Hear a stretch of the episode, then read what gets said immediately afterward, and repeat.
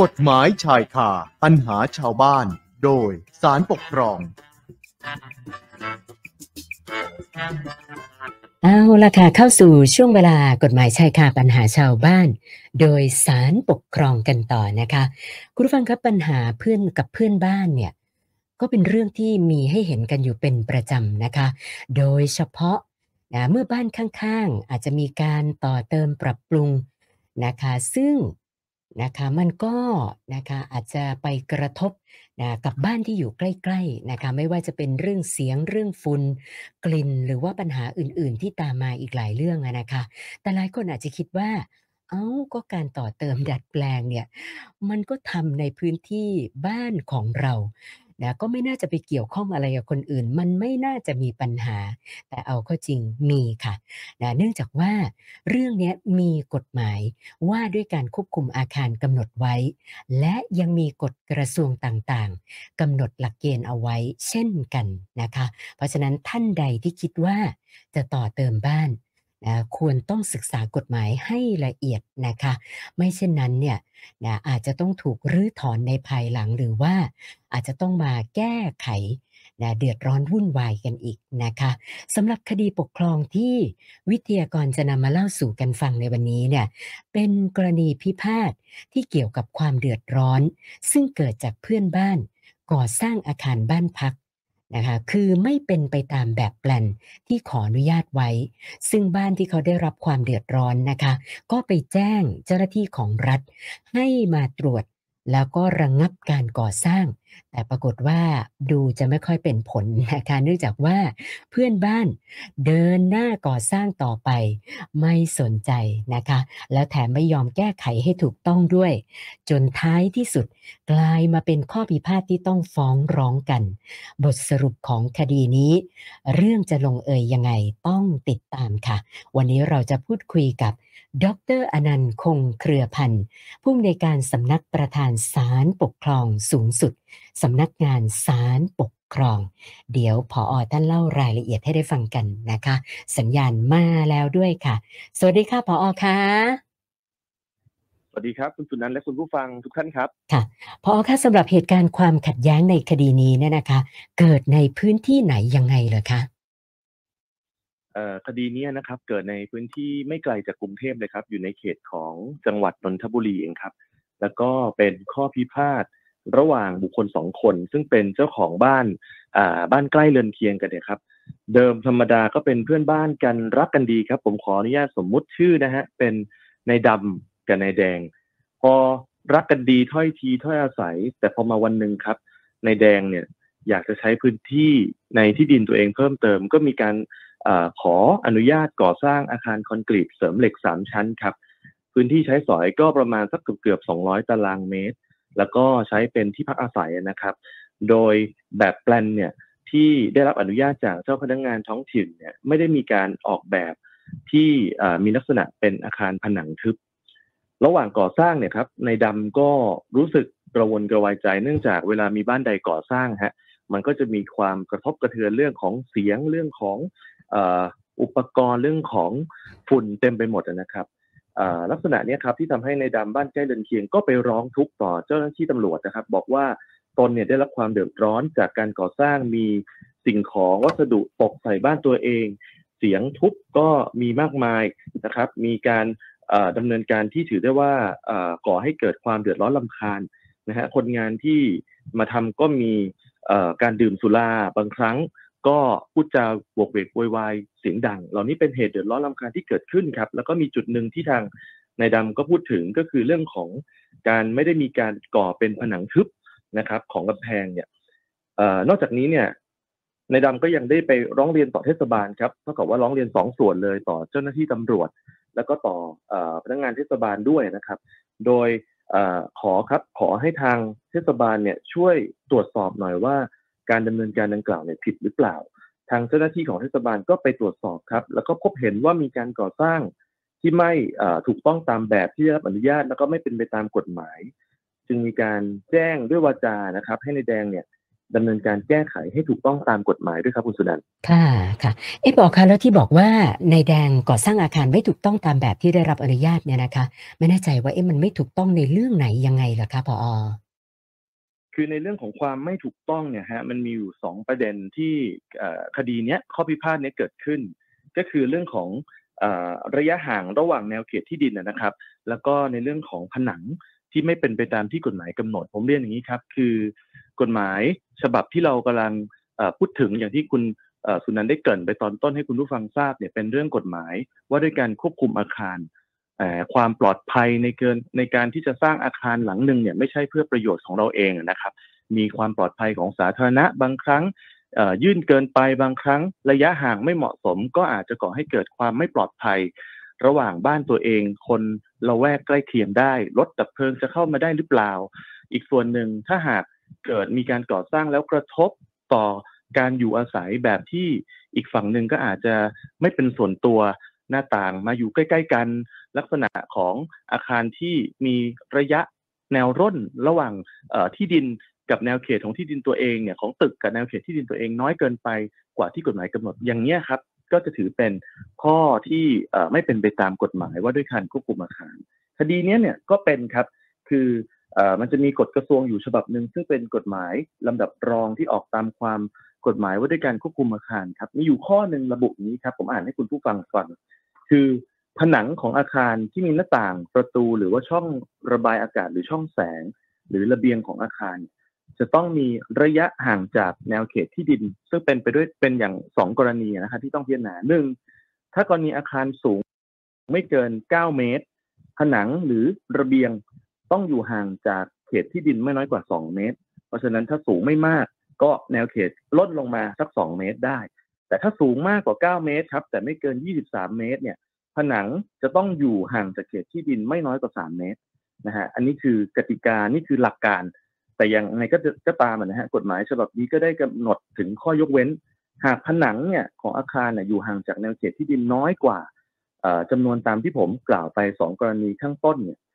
ก็จะต้องมีระยะห่างอย่างน้อยเนี่ยไม่น้อยกว่า 50เซนติเมตรอันนี้เป็นกติกาหลักเลย แล้วก็ถ้าหาก มีการก่อสร้างชิดเขตที่ดินเนี่ย ลักษณะเนี่ยครับจะต้องเป็นการก่อสร้างแบบเป็นผนังทึบครับคุณสุนันคือจู่ๆจะมาทำเป็นประตูช่องระบายอากาศ จนกระทั่งมีการใกล้ชิดกับบ้านข้างเคียง ลักษณะนี้จะไม่เป็นไปตามกฎหมาย ลักษณะนี้ครับจะต้องมีการได้รับความยินยอมด้วยถ้าหากมีการสร้างใกล้ชิดอาคารเนี่ยใกล้ชิดกับแนวเขตที่ดินเนี่ยถ้าหากเป็นผนังทึบแล้ว การก่อสร้างก็ยังต้องได้รับการยินยอมเป็นหนังสือ จากเจ้าของที่ดินข้างเคียงด้วยเหล่านี้แหละครับที่เป็นจุดตั้งต้นอย่างที่คุณสุนันและคุณผู้ฟังสงสัยว่า เอ๊ะ มันไม่ถูกไปตามกฎหมายหรือว่าแบบแปลนอย่างไร ข้อเท็จจริงในคดีนี้ครับนายแดงเนี่ยยื่นขออนุญาตเป็นการก่อสร้างอาคารสามชั้น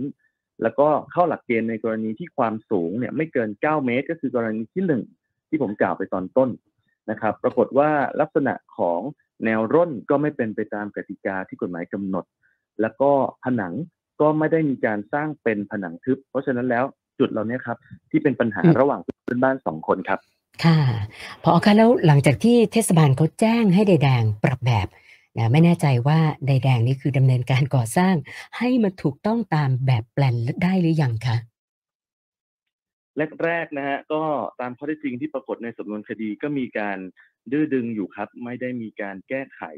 จนกระทั่งในดำเนี่ย ได้ไปร้องเรียนต่อทางเทศบาลอีกครั้งนะครับ ในแดงออพอ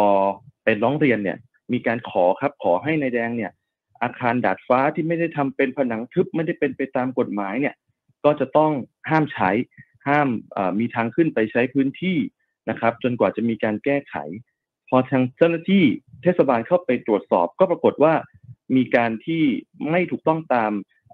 กฎหมายจริง ๆ จึงมีคำสั่งฮะทางเจ้าเจ้าหน้าที่ของทางเทศบาลได้ออกคำสั่งระงับการก่อสร้าง และก็ให้ดำเนินการให้ถูกต้องนะครับ โดยให้ยื่นคำขอรับใบอนุญาตก่อสร้างอาคาร แล้วสร้างให้เป็นไปตามกฎหมาย ผนังทึบต้องเป็นไปตามอย่างที่ผมได้นำเรียนทางคุณสุนันท์และคุณผู้ฟังไปข้างต้น ปรากฏว่าเมื่อครบกำหนดระยะเวลาที่ทางเจ้าหน้าที่ให้เวลาแก่นายแดงในการแก้ไขเนี่ยนายแดงก็ยังไม่ได้มีการปฏิบัติตามคำสั่งครับทาง ฝ่ายเทศบาลเนี่ยก็ได้มีหนังสือนะครับไปถึงทางสถานีตำรวจ แจ้งความร้องทุกข์ดำเนินคดีกับนายแดง แล้วก็ผู้ควบคุมการก่อสร้างว่ามีการเอ่อดำเนินการเนี่ยขัดต่อกฎหมาย เมื่อจะมีการดำเนินคดีลักษณะนี้ครับนายแดงก็มีการยินยอมแก้ไขนะครับ แต่อย่างไรก็ตามเนี่ยการแก้ไขเนี่ยก็ยังไม่ได้ทำได้ครบถ้วนทุกอย่าง เทศบาลก็เลยมีคำสั่งครับ บอกว่าห้ามใช้อาคารที่พิพาทจนกว่าจะมีการดำเนินการให้ถูกต้องตาม กฎหมาย ลักษณะนี้ครับมีการข้อเท็จจริงมีการยื้อยึดกันอยู่พอสมควร ตัวในดำเอง ซึ่งเป็นบ้านใกล้เดินเคียงก็เห็นแล้วว่าเวลาผ่านไปนานแล้ว แล้วก็ความเดือดร้อนเสียหายของทางที่เกิดขึ้นการจากการไม่ปฏิบัติตามกฎหมายของนายแดงยังมีอยู่ ลักษณะนี้เลยครับจึงได้นำคดีมาฟ้องต่อศาลปกครองครับ ขอที่พึ่งโดยขอให้ศาลเนี่ยมีคำพักษาให้เทศบาลซึ่งเป็นหน่วยงานของรัฐเนี่ยแก้ไขความเดือดร้อนเสียหาย ของทางผู้ฟ้องคดีโดยให้ดำเนินการตามที่กฎหมายกำหนด แล้วก็มีการฟ้องโดยเราเรียกกันเป็นคดีที่เรียกว่าละเลยต่อหน้าที่ตามที่กฎหมายกำหนดให้ต้องปฏิบัติครับคุณสุนันท์ค่ะนะหลายท่านฟังมาถึงตรงนี้ก็คงจะรู้สึกเหมือนเหมือนๆกันว่าอ้าวเทศบาลเขาก็ดำเนินการตามหน้าที่อยู่เหมือนกันนะคะ เพียงแต่ว่ายังไม่ครบถ้วนเท่านั้นเองใช่ไหมคะผอคือจริง ๆ มีการดำเนินการครับไม่ได้อยู่เฉยนะครับ แต่อย่างไรก็ตามพอมีการฟ้องคดีมาถึงศาลปกครองเนี่ย ศาลปกครองท่านก็ตั้งประเด็นอย่างนี้ครับว่ากฎหมายมีการกำหนดให้เทศบาลจะต้องดูแลตามกฎหมายควบคุมอาคาร แต่ในข้อที่จริงที่ศาลท่านฟังทุกด้านแล้วเนี่ยจากสองเอ่กรณีทั้งสองฝ่ายรวมไปถึงกรณีของนายแดงเอง ซึ่งในคดีนี้เนี่ยเข้ามาเป็นผู้ร้องสอนในคดีด้วย เพราะว่ามีส่วนได้เสียในคดี ปรากฏว่าข้อที่จริงเห็นได้ว่าอย่างนี้ครับว่าการที่ทางเจ้าพนักงานของทางเทศบาลเนี่ยได้ตรวจสอบอาคารของนายแดงเนี่ยและพบว่า ยังคงแก้ไขไม่ถูกต้อง ผนังก็ยังไม่ได้มีการทำเป็นผนังทึบ ลักษณะเนี่ยครับ ถือได้ว่าแม้จะมีการแก้ไขจากในแดงแล้วบางส่วน แต่อย่างไรก็ตามเนี่ยผนังที่เกิดขึ้นก็ยังไม่เป็นไปตามกฎหมายอยู่ดีกรณีนี้ศาลก็ถือว่าแม้จะมีการดำเนินการแก้ไข แต่ก็ยังมีส่วนที่ดำเนินการไม่ถูกต้องตามกฎหมายควบคุมอาคารอยู่ดีนะครับ พอเป็นลักษณะนี้ศาลท่านถือว่าอ่าการดำเนินการ ของทางเทศบาลเนี่ยยังคงมีลักษณะที่เป็นเข้าข่ายการละเลยต่อหน้าที่ตามที่กฎหมายกำหนดให้ต้องปฏิบัติ ผลเป็นอย่างนี้ศาลท่านก็สรุปได้เลยครับว่าคดีเนี้ยศาลจึงมีคำพิพากษาให้ทางเทศบาลเนี่ยใช้อำนาจหน้าที่ตามกฎหมายว่าด้วยการควบคุมอาคารดำเนินการให้ในายแดง แล้วก็ผู้ควบคุมการก่อสร้างอาคารดังกล่าวเนี่ยแก้ไขปรับปรุงอาคารที่พิพาทในส่วนของผนังนะครับ ให้เป็นไปตามที่กฎหมายกำหนด แล้วก็ไม่ได้กำหนดแค่เพียงให้ทำอย่างเดียวนะฮะกำหนดเวลาให้ทำด้วยครับ คือให้ดำเนินการภายในระยะเวลา 30 วัน นับแต่วันที่อ่าศาลมีคำพิพากษาถึงที่สุดครับคุณสุนันท์ค่ะค่ะสำหรับคดีที่พอนำมาเล่าสู่กันฟังในวันนี้เนี่ยพออยากจะฝากอะไรเพิ่มเติมอีกสักหน่อยไหมคะคงเป็นเรื่องของบ้านใกล้เรือนเรือนเคียงอะนะครับ บางครั้ง คนที่คิดว่าเราจะทำทุกอย่างบนพื้นที่ของเราเองบนโฉนดที่ดินของเราเองเนี่ยจริงๆ ลักษณะนี้คิดไม่ผิดครับ แต่อย่างไรก็ตามการอยู่ร่วมกันในพื้นที่ในบริเวณในสังคมเดียวกันมันมีเรื่องของกติกาตามกฎหมายที่กำหนดไว้ด้วย เพื่อให้ความปลอดภัยเกิดขึ้นครับ แนะนำครับว่านอกเหนือจากการ